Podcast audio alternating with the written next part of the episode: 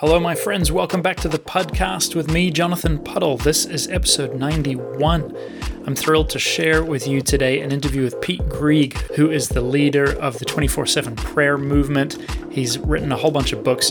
His latest book is a, republish of an earlier message that I'm really enjoying. It's called God on Mute Engaging the Silence of Unanswered Prayer. And it's rocking me in the best way. So, for this interview, I unfortunately goofed up the time change and so we only got about half an hour with Pete as opposed to what we had planned. That was totally my fault, and he was very gracious to accommodate as best he could. Uh, so sorry about that. It's a little bit shorter, but uh, my good friend and pastor, Amy Ryan, joined us for the interview. I wanted her to uh, be able to chime in because she's also reading one of Pete's books right now, and and, and I love her. I love her heart. I love her. Although I love the way she thinks and, and feels. So I wanted her on the call. And then after the interview, her and I just kind of unpacked a bunch of stuff and talked about some things. So stick around because there's some really great thoughts on lament and church and building communities that are safe for people in pain. So stick around at the end for that. Here we go, my friends. Pete Greig, God on Mute, engaging the silence of unanswered prayer.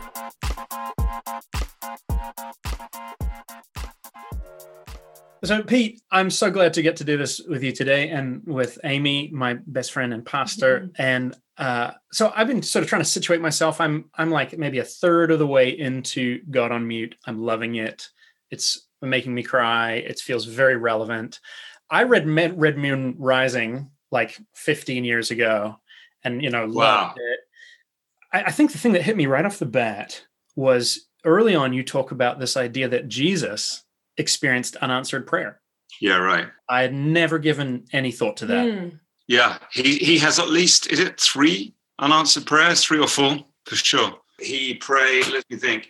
He he prayed that um, he wouldn't have to go through the cross. He said, you know, take mm. this cup from me, and the Father said no. And out of that unanswered prayer, get this, comes the greatest answered prayer of all time. Um, he he um, uh, prayed on the cross, "My God, my God, why have you forsaken me?" So that's another kind of unanswered prayer. That's mm. that experience we all have sometimes where we just lose track of God. We don't know where He is. Uh, we don't know if He is. Uh, Martin Luther said that Christ became the atheist mm. in that moment. There's a soundbite. And, um, and, and you know most uh, you know, he had a half-answered prayer. Do you remember when he prayed for the, the, the blind the blind guy and he did the most politically incorrect thing imaginable? He spat in the mud, rubbed it in the guy's eyes. Mm. I always just imagine if that hadn't worked, like it's yeah. just really nasty and it only half worked. Remember, he said, I can see people that look like trees, which isn't what people look like. So even Jesus had to pray a second time. But the, but the great one, in a way, is that in Christ's great high priestly prayer, he prayed uh, that the church would be united. And last time I looked, Jonathan, that hadn't happened. So, so if Jesus, here's the thing if Jesus can live with unanswered prayer, so can we. Wow. Mm. And if the Bible can be that honest about even Jesus' unanswered prayers, it feels to me like the church should be a lot more honest about our own struggles in prayer. Mm. I've I've looked at that, mm. um, you know, why have you forsaken me thing, and and I've done a lot of theological wrestling around that and the idea that the Father didn't forsake Jesus, but that from Jesus's perspective, that is, you know, and I've I've wrapped all around that a bunch of different ways, as many of us have. But even in COVID, I read a, a, reflection from a pastor, I think it was from actually from Walter Brueggemann, who was saying whether or not the father turned away, we let's just sh- slide all that stuff aside for a minute. What's helpful to us here and now is knowing that from Jesus's perspective, he was alone. And if we can be honest in our current season of aloneness and feeling like god you've you've let us be ravaged by this disease uh, or and, and whatever other things are happening in our lives in our bodies and our families that honesty will produce good fruit right and yeah i'd never spent time in that space really chewing on that hmm. right And you know, Dorothy Souls says that which is most vulnerable is most universal.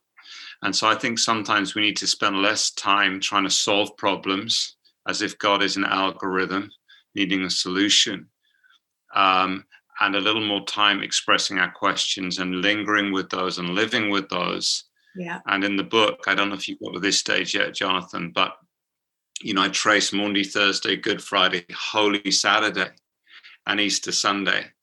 And um, Holy Saturday interests me because that is the day when the church has nothing to say. Hmm. Um, the gospel hasn't worked yet. Hmm. There are no answers. You go to synagogue and you don't even know where God is or if God is. And God allowed all of creation to live with that chaos and that hmm. uncertainty for an entire 24 hours. Most Christians, most evangelicals, and most charismatics won't allow anyone to live with unresolved questions and pain for more than about 30 seconds.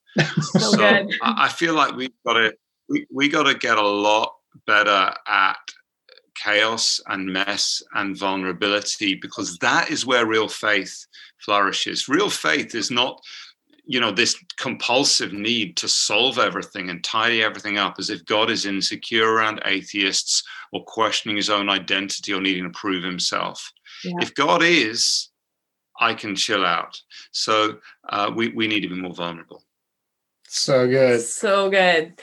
So during um, COVID, my parents went to Moravian Falls and they were praying there and they found your book, Dirty Glory.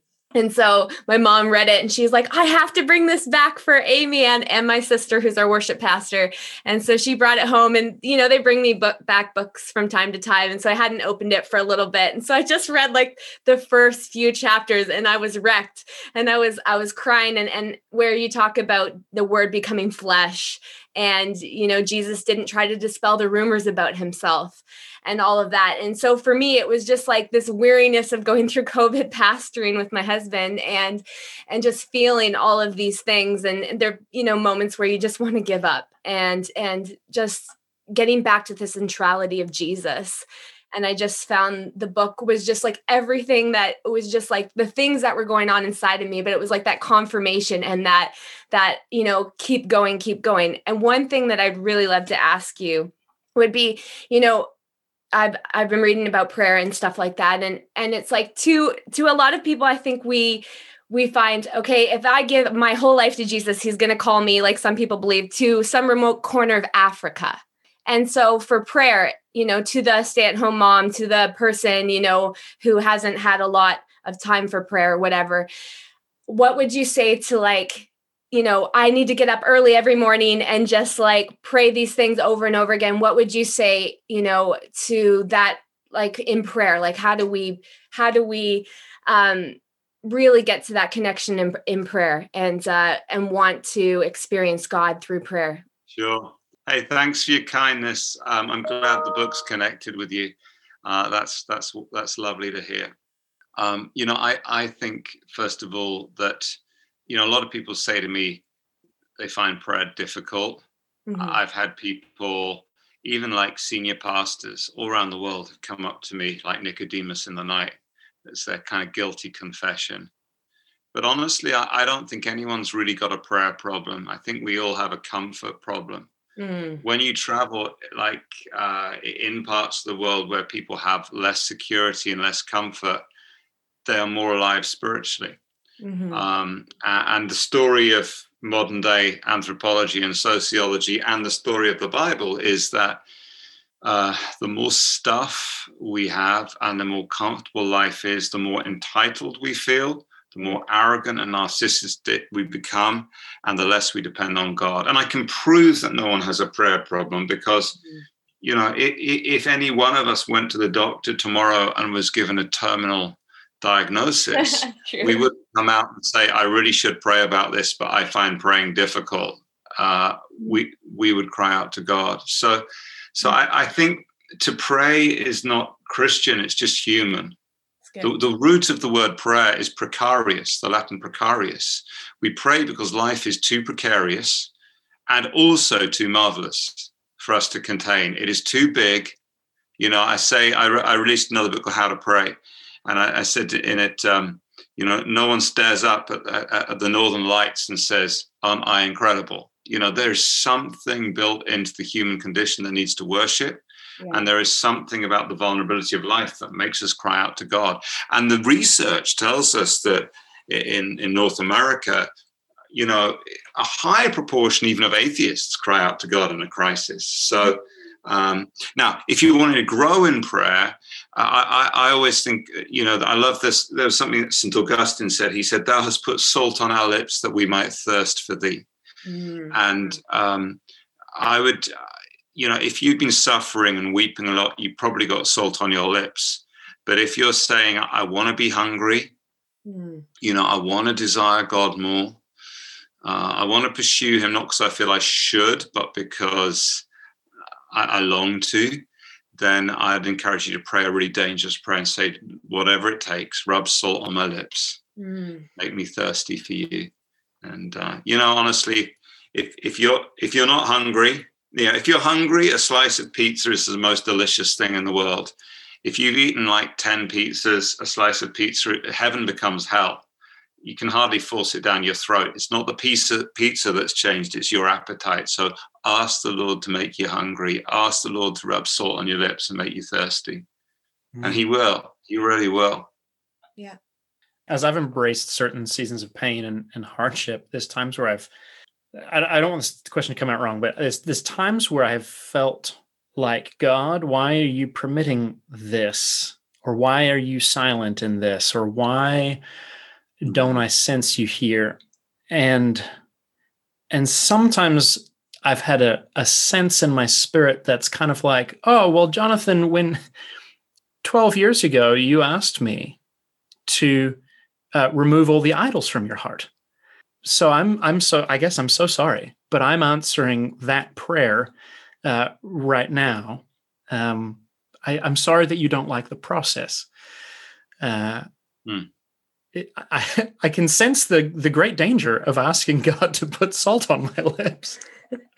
oh yeah, oh yeah, it's it's it's very dangerous. But let me say this: the only thing more dangerous than praying that prayer is not praying it. Mm. So good. You imagine the consequence of living in a universe of um, eternal um, implications in some way divorced from the very source of life and color and beauty and joy and hope and goodness. Mm. And, and, so it may feel dangerous. It is dangerous to yourself, but it is what you were designed for. Let, let me put it like this when a salmon swims back up the river and climbs those falls to spawn, it is simultaneously tracing the path of its own rebirth and its own destruction. Hmm. And it seems to me that that is the very journey of the cross and resurrection. We we push into the cross. We push into that part of us that says, "This may hurt like hell, mm. but I'm going to go through it for the joy set before me." And so, yeah, it it it it it, it often is painful. But and let me say this though, you know, the Father is kind. Mm. You know, like with my kids, I don't want them to suffer. I just know they have to sometime, and I hate it. Yeah. And he will he will try any which way. He wants to bless you into his fullness for, for you. He wants to bless you into a deep relationship with him. That's his preference. But if when we're being blessed, instead of turning to him, we turn away from him, he will sometimes withdraw that blessing with a heavy heart because he will do whatever is necessary for you to be um, experiencing the goodness and the fullness of why he created you. Mm. Yeah, that's good. Yeah, so good. Do you want to share uh, for us a little bit of of your story uh, with your wife and situate us, kind of who it is that is telling us these things? Yeah, well, um, apologies for my uh, British accent. I I find whenever I'm in North America, people either um, they, they they either say, you know, you've got a British accent, therefore you you know what you're talking about. That's not true. Uh, necessarily, or they say, I don't trust you. And that's because of Disney, because every time Disney wants an evil character, they, they, they use my accent, which is really unhelpful. Um, I'm not particularly evil, uh, and I'm not particularly clever. The book you're reading, Jonathan, God on Mute, is um, my attempt to write a book for my wife. Mm. Uh, we were one year into accidentally starting a worldwide movement called 24 7 prayer. We started one prayer room that went viral, began to spread. We're now in over half the nations on earth. We're working with everyone from the Catholic Church at the highest levels through the Salvation Army at street level. We've been praying nonstop since 1999, all by accident. I mean, we didn't expect any of this to happen, but it is a genuine movement of the Holy Spirit one year in, I think we felt we were probably pretty insufferable. I think we felt like we'd found the big fat red revival switch. And if we if everyone would just pray the way we were praying, then Jesus would be back by breakfast on Thursday. Mm. And then um, all hell broke loose. My wife got sick. Um, she got well, we eventually discovered that she had a brain tumor the size of an orange in her skull. Our second child was just seven weeks old. And I watched her slipping into seizure after seizure, crying out to God to make it stop, and it never worked. And generally, she'd wake up in hospital. And for a long time, it looked as if I was one day going to have to show our own kids photos of their mum and try to explain to them how wonderful she was. And so I went from speaking at all the biggest conferences to changing diapers, uh, which was a blessing. And um, I went from thinking that my prayers could save the world to questioning whether they could save my own wife. Mm-hmm. Yeah. And I realized I have a temptation, I have a dual temptation right now. On one hand, I was sometimes tempted to be superficial and pretend that I was fine when I wasn't. Mm. to do stuff like this interview and say, yeah, yeah, God's good, and you know, trot out all the lines, say all the things you're supposed to say, and it just wasn't true in my experience. I was in too much pain. So there was a temptation to be superficial, but there was also a real temptation to become cynical and doubt all the good things God had done in my life and question even his existence and just quit.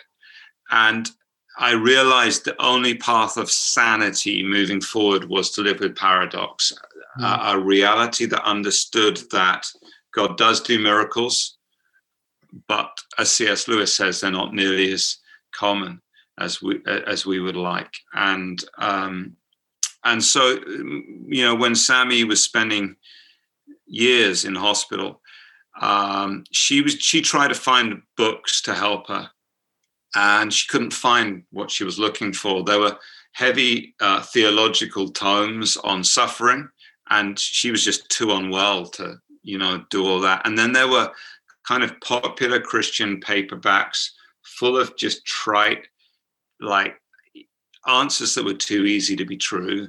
Uh, like they were like the literary equivalent of kind of Instagram memes, you know, and and she said, Please, will you write something that treats me as intelligent but doesn't require me to have a PhD? Hmm. And um, and if it could just sit on my hospital bedside table by a cappuccino and a copy of a women's magazine, then I'll be happy. So that that's why I wrote God on Mute.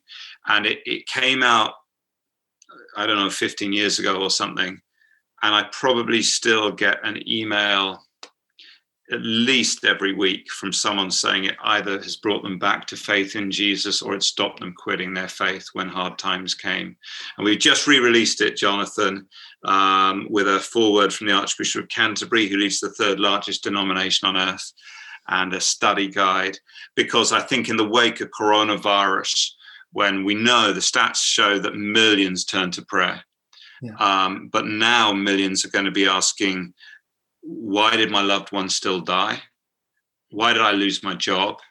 Um, and 101 other questions. And I, we felt like it was probably an important time to re release the book to try and help people to navigate the massive questions that are being asked by people in every single church in the Western world right now. Yeah. Yeah, seriously. I love the way you've laid it out uh, around the, the passion and, and the events of the cross and the resurrection. Mm-hmm. Um, that's felt very real, very thing that I can connect with. Like you were saying earlier with Holy Saturday, that that we rush through things. And, and I mean, we're we're charismatic. We're in a raucous Holy Spirit church, and it often feels like spiritual bypassing is the only tool we were taught for painful, difficult things. Mm. Um, and yet, and yet, the word Israel means the struggle.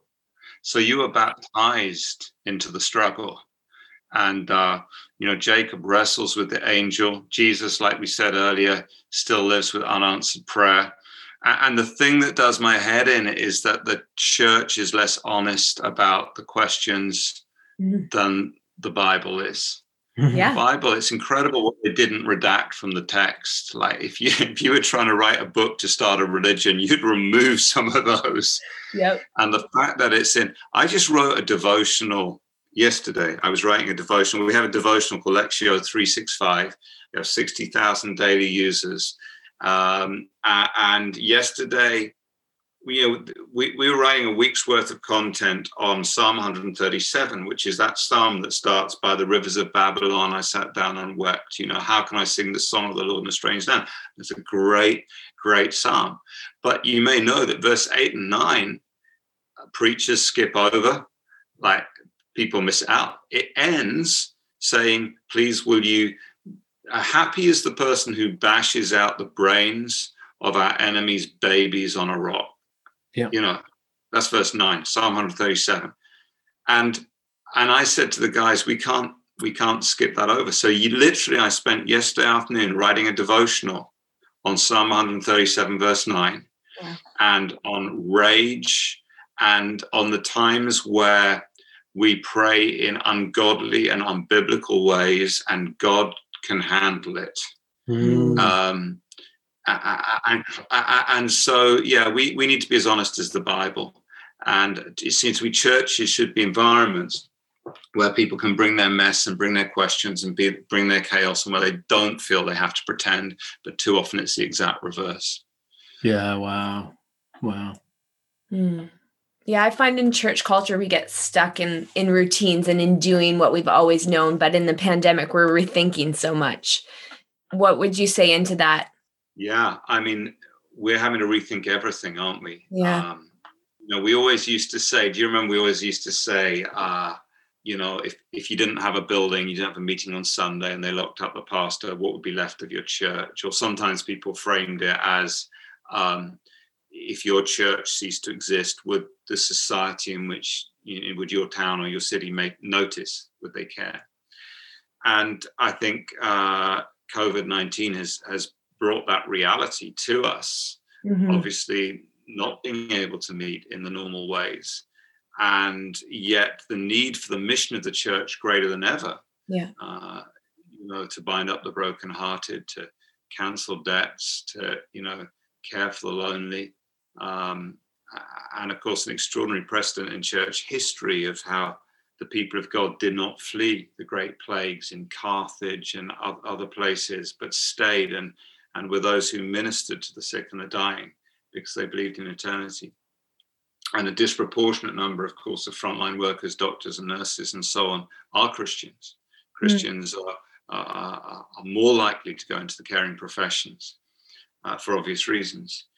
So uh, I think churches, you know, have had to move online. Some people have been saying, well, the future is online church. It's going to be like Amazon, uh, you know, with just some local outlets. For a while, we began to think, is that true? And then we ended up saying, no, it can't be true. And if it is true, we'll fight it. Yeah. Um, you know, church has to be family, it has to be community, it has to be rooted in real neighborhoods um, you can't minister. You may be able to disseminate a talk and take up an offering digitally, but you cannot love the lonely digitally. You mm. know, you cannot wash feet digitally. Um, you, are going to struggle to share communion digitally. You're going to struggle to baptize digitally. So the absolute fundamentals of our faith will be taken from us if we buy into the lie that we are the equivalent of um, an online consumer experience. We are a community, we're a family, we're a meal table, um, and the church has to be local. And so I'm going to fight for this or I'm going to go down die, you know, trying. So um, to me, that's a non-negotiable. Jesus didn't, you know, Jesus didn't do a Zoom call from heaven. He came and it was highly risky. It actually got him killed. You know, it seems to me, I'm not saying that we, uh, please hear me, I'm not saying that we ignore uh, medical science and government guidelines. The people are saying that because we're Christians, we shouldn't wear masks, just need to get a brain. Uh, clearly, as Christians, we are not immune from stuff that happens. You know, the financial markets go up and down, Christians are not immune. You drop a hammer, it lands on your toe. Whether you're a Christian or non Christian, gravity applies. These things apply to us. We're not immune. So we need to be sensible, but we must fight for real community. And I believe this is going to be an extraordinary time for the church. In the UK, 3 million people turn to pray, prayer through this crisis. The 24 7 prayer movement has never been busier. Demand for our resources has gone through the roof.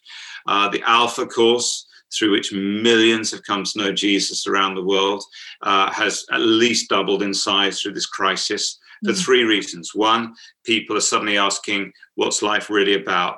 Uh, I poured my whole world into building a startup and now is nothing. I, I, I, you know, uh, death has come close. Second reason people are suddenly exploring faith is they are um, able to do it digitally, and that's a good thing. And the third reason is that a lot of people have had more time recently to reflect and to think. And as one journalist said, atheism is the religion of the busy. Mm-hmm. So um, so, so this is this is a good time for, for, for, for the gospel. Um, the church is at the front lines of caring for the poor around the world. In the UK, our national government just gave four million pounds two weeks ago to churches, recognizing that we were on the front lines of fighting the poverty around this crisis. That's mm-hmm. historic in our country because previously they wouldn't trust faith groups, they would rather do it all themselves. So things are shifting. Uh, but it's a very, very tough time, and I, I found it exhausting, and uh, I, I, I, I, you know, I hate this season. I want, I want us to get out of it as quick as we can. Long answer, but it's a big question. Long answers are the best. I mean, we and we would we would agree with you on on everything you've said there. It's I'm just like Lord, deliver us from this pestilence. Mm-hmm. Um, for for someone who's sitting in that space of of silence where it feels like God is on mute, where prayers aren't being answered, what what would be just sort of where, where would you just start to lean into someone and and what would you say right now? Well, the first thing I want to say is this is normal. It's all Christians go through seasons when uh, it feels like your prayers are bouncing off the ceiling. So do not confuse God's silence with his absence. Mm. It's just his presence manifesting in a different form. Mm-hmm. Uh, Jesus said, I, I'll never leave you, I'll never forsake you. So even if you can't feel him or hear him the way you did once, he hasn't gone away. But but know that this is okay. This is normal and it won't last. We'll take a quick break to thank my Patreon supporters. Thank you so much to Janet, who is my latest supporter. I've got 53 patrons who chip in every month from $3 a month up to 50 or $100 a month. I think somebody's giving that much.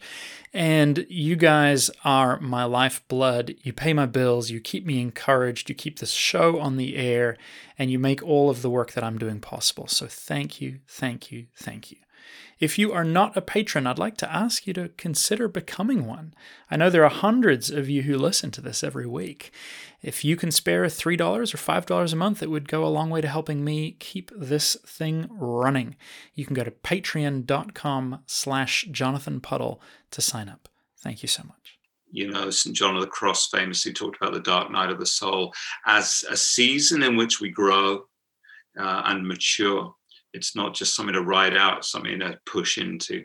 Second thing I'd say is when you're in one of those seasons and you're wrestling with unanswered prayer, if you're struggling to believe, at least believe in the beliefs of others, i.e., allow others, outsource your faith, find friends, and allow them to have faith for you. If you notice, one of the great impulses when you suffer is to isolate yourself. And that's the exact reverse of what you should do.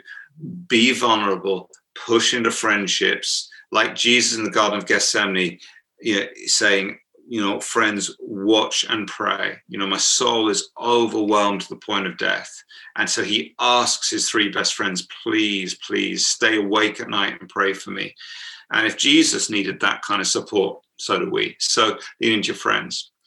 Third thing I'd say is this um, let me use a metaphor.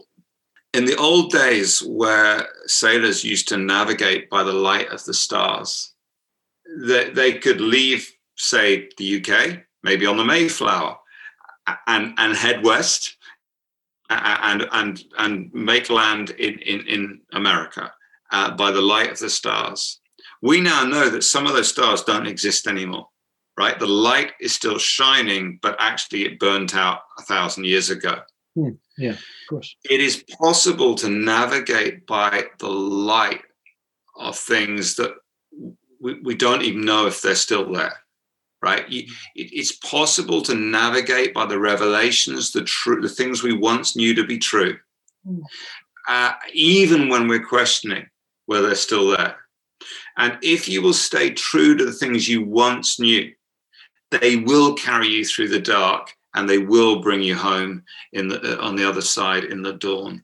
And so, to change the metaphor, as Corrie Ten Boom says, you know, when you're in a tunnel, don't get off the train.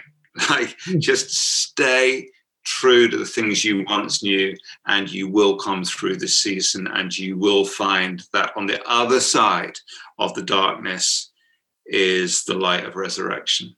Mm, amen. So good. Yeah. So, Pete, can you just pray for us and the listeners for just this time where we felt in some seasons of silence or that God doesn't care or whatever we're feeling? Would you just just lead us in some prayer? Yeah, I'd love to do that. Lord Jesus, thank you that you are our hope. Everyone suffers, but when we know you, we suffer with hope. And Lord, my prayer for those listening to this now is that you, the God of hope, would fill them with peace and joy as they trust in you, that they might overflow with hope through the power of the Holy Spirit. I ask you, Lord, to draw alongside us in our questions, to mature us and strengthen us in our struggle, and to help us, Lord, to give all things to you for your glory, the good and the bad. Help us, Lord, to find you in the light, but also the shadows. And Lord, we thank you that you are not a God who is distant from us in our suffering, but you have understood and experienced every uh, struggle of our souls. Thank you, Lord, that you are not far away, but you are close. And thank you that the story of the cross assures us that you have overcome. Living Lord Jesus, would you break into the lives of each person listening to this now, revealing your love in new ways? Amen. Amen. Amen. Thank you, Pete. Oh, it's a pleasure. So good. Thanks a lot. Thanks for having me, guys. Thanks so much. So I I really like I haven't finished God on mute, mm. but I I think I really one of the things that strikes me about Pete and the way he embodies it is this like he's so well balanced, mm. right? Like that that there is this like he said this paradox that actually the only way to move forward in, in sanity mm-hmm. is to say God is good, God is here, God intervenes. Yeah.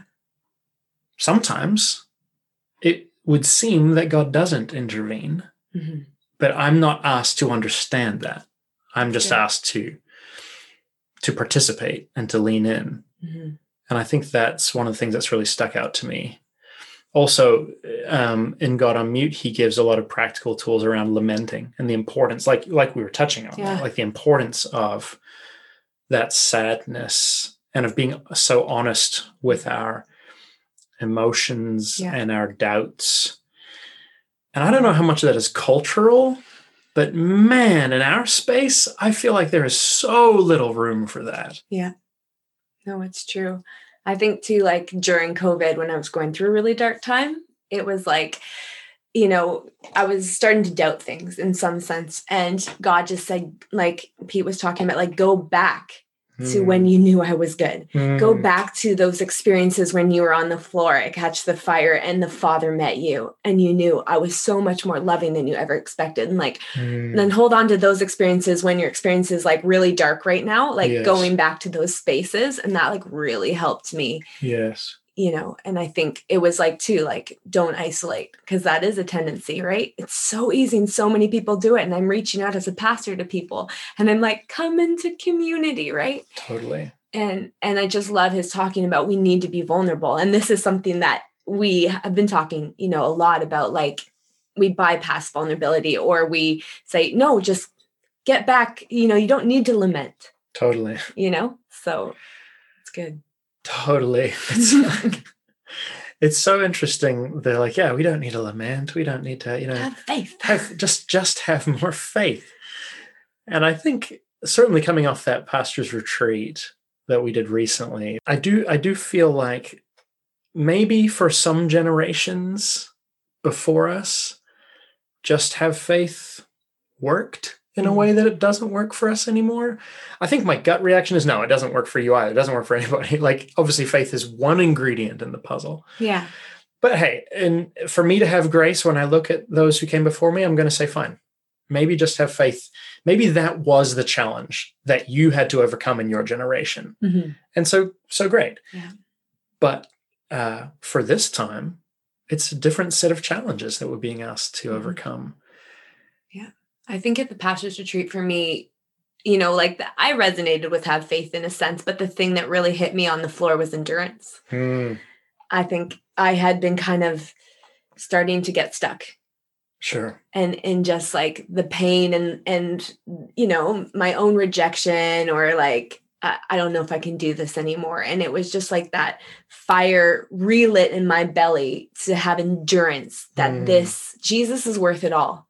Like there is a cost but Jesus is worth it all. And like Pete, Pete was saying like the salt on your lips that prayer is dangerous but it's worth it. It's worth Yes. it all to come back to our creator and to that communion. It's just like it's not going to always be the easiest journey. In fact not easy at all. Yeah. but just like i need that tenacity again so in in the sense of have faith i was like yes i need that tenacity again to push through and, and that breaker anointing or like that i'm going to go after the things of god but also be really real with like we're suffering here Yes. we're in pain and not putting that aside Yes. Yes, exactly. Yeah, for real. I think uh, one of the stories that really impacted me. Well, he, he okay. There's a whole chapter. I forget what he called what it was called, but it was sort of uh, surrendering to the idea that maybe God has more glorious plans than we can see.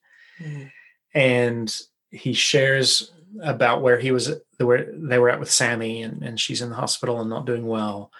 And then he shares he juxtaposes that against a number of other stories of different people that he was in relationship with going through really hard times. And one of them was uh, his good friend's daughter had given birth and there had been a, a major complication a particular complication that has like an 86% death rate Mm. like hardly anyone survives it and watching his friend come to this point of wrestling with god and ultimately saying God, whatever will bring you the most glory, you have my permission to do. Now that that that wasn't just what he said off the cuff, Yeah. right? That wasn't just like, oh, praise the Lord. Like, take my daughter if you want it, whatever your will be done. yeah It, it was like he disappeared for a few hours and wrestled with God and came back and was able to say this. But but even still, Pete talked about the cost to him. He was at a conference and was still speaking, but they could see the the pain that he's carrying in his body, the the turmoil, which again to me is such a picture of Jesus. Like yeah he's not bypassing oh well the lord uh, the lord my god will resurrect me and i'll go to the cross and i'll save all my friends for the joy set before me i shall endure the cross Right. praise god like god like you know like in the Yeah. garden jesus is in a space of agony, like Yeah. profound agony. Yep. And he's God and it's not sinful. And and I think I'm just still I mean, it's one thing to to just be able to come to that point of saying, God, be glorified in this. Yeah. Be glorified in the healing, be glorified in the lack of healing. Mm. It's another thing I think still to get my heart around Yeah. the thing that you know Jesus weeps and cries out and begs for any other way It's true. any other way Yeah. And that that that wasn't sinful that that wasn't Jesus tapping out that that wasn't Jesus like being like oh like a Yeah. like a, a bad Christian hmm um Mm. that hits me man And I think we need to take the shame away from lament Hmm, and yes. from really sitting sometimes in the pain and processing it and the wrestling. yes Like we see it over and over again in the scriptures, the wrestling. yes But yet it's kind of something that we don't talk about or we push aside, but that it is okay to come with our doubts, with Totally. our pain and say, I don't understand. Where are you, God? And just wrestle with him, right? yes and i'm just i'm just so my heart is so for the church to make space for that Hmm, and to we like you said it's spiritual bypassing sometimes we do it too much where we just have these phrases or these christianese statements but to the real person and their suffering in in what they're going through we need to take the way of vulnerability yes. and just it's okay to wrestle. I see that you're in pain. Let's not move past this, but let's feel this with Christ in our midst, yes you know? Amen. Amen. I wonder how much our the way we meet and the way we've structured our gatherings makes that difficult, right? Like Yeah. if we're meeting in a let's say pre-COVID or post-COVID, whatever, we're meeting in a room, we're having some worship songs, you know, we usually try and end on an upbeat note. Um, we'll lead into a sermon. Now, I've heard of another pastor during COVID who's been meeting over Zoom, and Mm. they haven't done a Facebook broadcast because for them, they want it to be private. It's just for them. right. And they started, he he started inviting people. We're going to set aside a time each meeting for people to share what God's been showing them in Scripture this week. Right. And he said, he said, culturally, whatever you do on a Sunday morning, you reinforce that to your congregation as being important. Right. And so, if that just means I'm here to teach everybody else, Mm, that's what gets taught as important. That's what filters through. right. So he said, when they started inviting people to share what God had been doing in their life, and especially what God had been showing them through Scripture, suddenly it began to reinforce my voice and my journey, my story are important, Mm, and maybe I should be reading my Bible throughout the week. And he said, he said to me, Jonathan, I've been trying to get my church to read the Bible for 20 years. And suddenly, by actually just inviting them to share their own encounters, it's all began to shift, Mm, but but but accompanied by their stories. mm, so good. And so I wonder if there's some even just practically that we can tweak in Mhm. the the order of service, like the way that we do church. We've talked about having in process testimonies, but yeah. but it's hard to figure out how to facilitate that. We haven't cracked that yet. Yeah, it's true. I love that though. Like it's always been like, oh, you know, in the Bible, one brought a song, one brought a song, Hmm. one, you know, and it's just like, how do you, it is really like, God, give us a tool, show us how to do that. Yes. I love that idea. Yeah. How do we how do we practically welcome lament into our communities? Understanding that not everybody will be in a season of lament, right? But but like creating that Yeah. welcome space. Yeah. Good Yeah. challenge. Yeah. Cause I think as a pastor, like most people who know me, I'm quite a vulnerable person. And I'll get up on Sunday and be like, hey, this message I'm struggling with too, or this have been my struggles. And then I have a number of people who will come up and say, Oh, Amy, I'm so sorry you felt that way. Like, don't feel that way. You're amazing. You're awesome. And I'm like, I know I am. I know that God loves me, but I, I want to be real with you guys and my Yes. struggles. But it's so easy that we don't want others to feel bad at all. And that that's Yes. another thing in our culture, right? We we don't want anyone to feel bad. And it's this thing that I think I don't know if it's more North American or what, but this just like, let's all be happy Yeah. But that's not a reality. And so then we go to church and we just smile and be happy. And so I've worked on like when people are like, hey, me at church, how are you doing? I'm like, I'm okay, you know, Yeah. but I'm not like, I'm great, Yeah. you know, and working through that. Yeah. Unless you are great. Like right, Exactly, it, exactly. but- I'm doing really good this week. Totally. It's challenging, right? Because yeah, even if we were to create a space where people are welcome to share their stories, hmm some of those people are going to walk back down to their seats and people sitting beside them are going to go, "Oh, don't feel that way." Yeah. Jesus says you're an overcomer. Just own it. hmm You know, or they're going to say, "I'm still battling this sickness." And they're going to and people are going to say things like, "No, you're not sick. You're healed. It's just the symptoms haven't caught up with your heavenly reality." And I'm It's like, true. "Can you step off with that BS?" um like I know these people are so well meaning. yes. I know, and and, Yes. and and their desire is that we live in the fullness of what of spiritual life that God in Christ has for us, and I and I get that.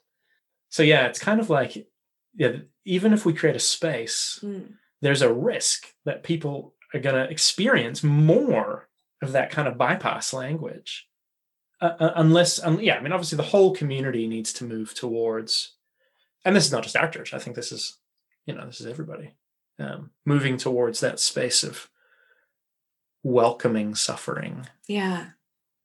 And I mean, there's very valid reasons why we're not comfortable with it, right? Like Mhm.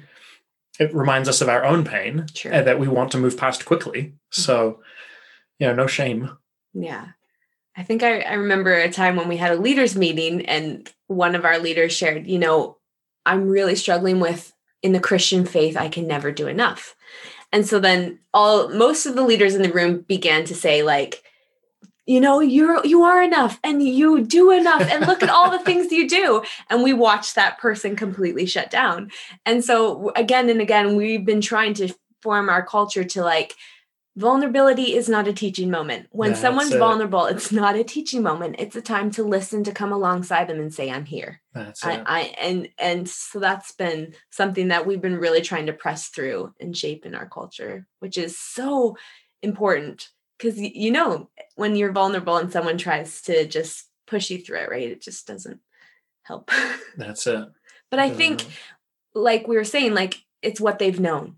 Yeah. It's the culture in our previous generation too, where it is maybe it was that, you know, they needed that. We need to just push through, we need to push through. Yeah. But it's just like there has to be that balance.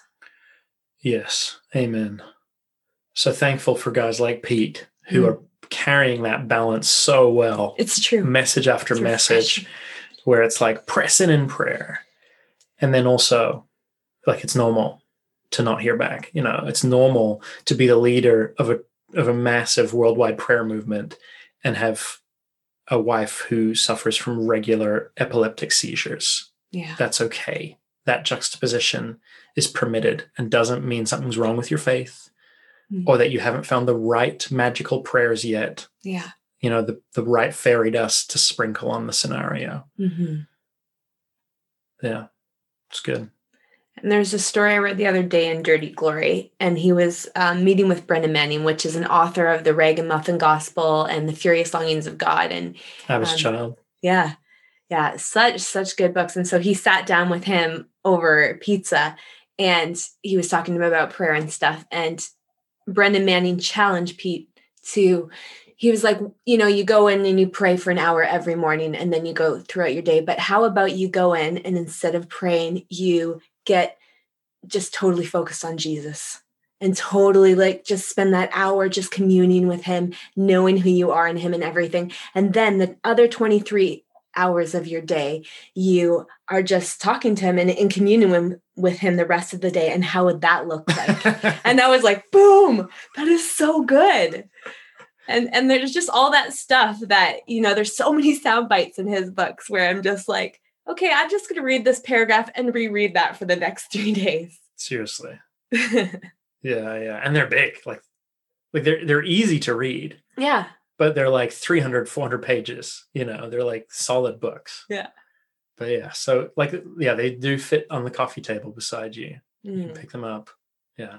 It's good. Mm-hmm. But I think it, I think the thing that the church is just like longing for right now and i see the push during covid is back to the centrality of jesus Yeah. like and just you're worth the cost i want you more than i want anything else. And he's drawing us back to that intimacy. Yes. and it's and even pete says in his books it's not about prayer. It's about talking to jesus. It's not about worship. It's about being in awe of our god. Mm. you know because we can worship worship. We can worship prayer. We can do movements but not be in love with jesus. Yes. and he talked about how this a friend of his went uh, and had a pastoral um, interview. And they like had him um, like they tested him on an essay of how would you deal with uh, this situation coming up in the church and they tested him on his theology and they had all these tests and after the two day interview he walked away and he's like never once did they sit him down look in his eyes and say do you love jesus? What was your experience finding jesus you know and he was like you know so many of the disciples would be disqualified you know for their tempers or their all these different things but they had had an encounter with jesus and i feel like that's the shift going back with the church of just like i'm pressing in to jesus he's worth it all and like i need intimacy to get through it but Yes. being real in it Yes. Amen. There we have it. Thank you to Pete Greig. Thank you to Amy Ryan. If you enjoyed Pete and want to hear more, uh, go and grab his book, God on Mute Engaging the Silence of Unanswered Prayer. It's linked in the show notes, as is Dirty Glory, his previous book. And he's got a whole bunch of really, really helpful, well balanced powerful books that are full of stories, his own stories and stories of his friends. They are really, he's such a gift to all of us. So thank you, Pete. And if you enjoyed what Amy had to say, then go and have a listen to. Uh, I did a podcast with Amy and Adam, her husband, who are my pastors, as you know, all about pastoring with the Holy Spirit. That was about a year and a half ago, and I'll link that in the show notes too. So you can go and have a listen to more of Amy's wisdom. Thank you guys for listening. Have a wonderful week. God bless you.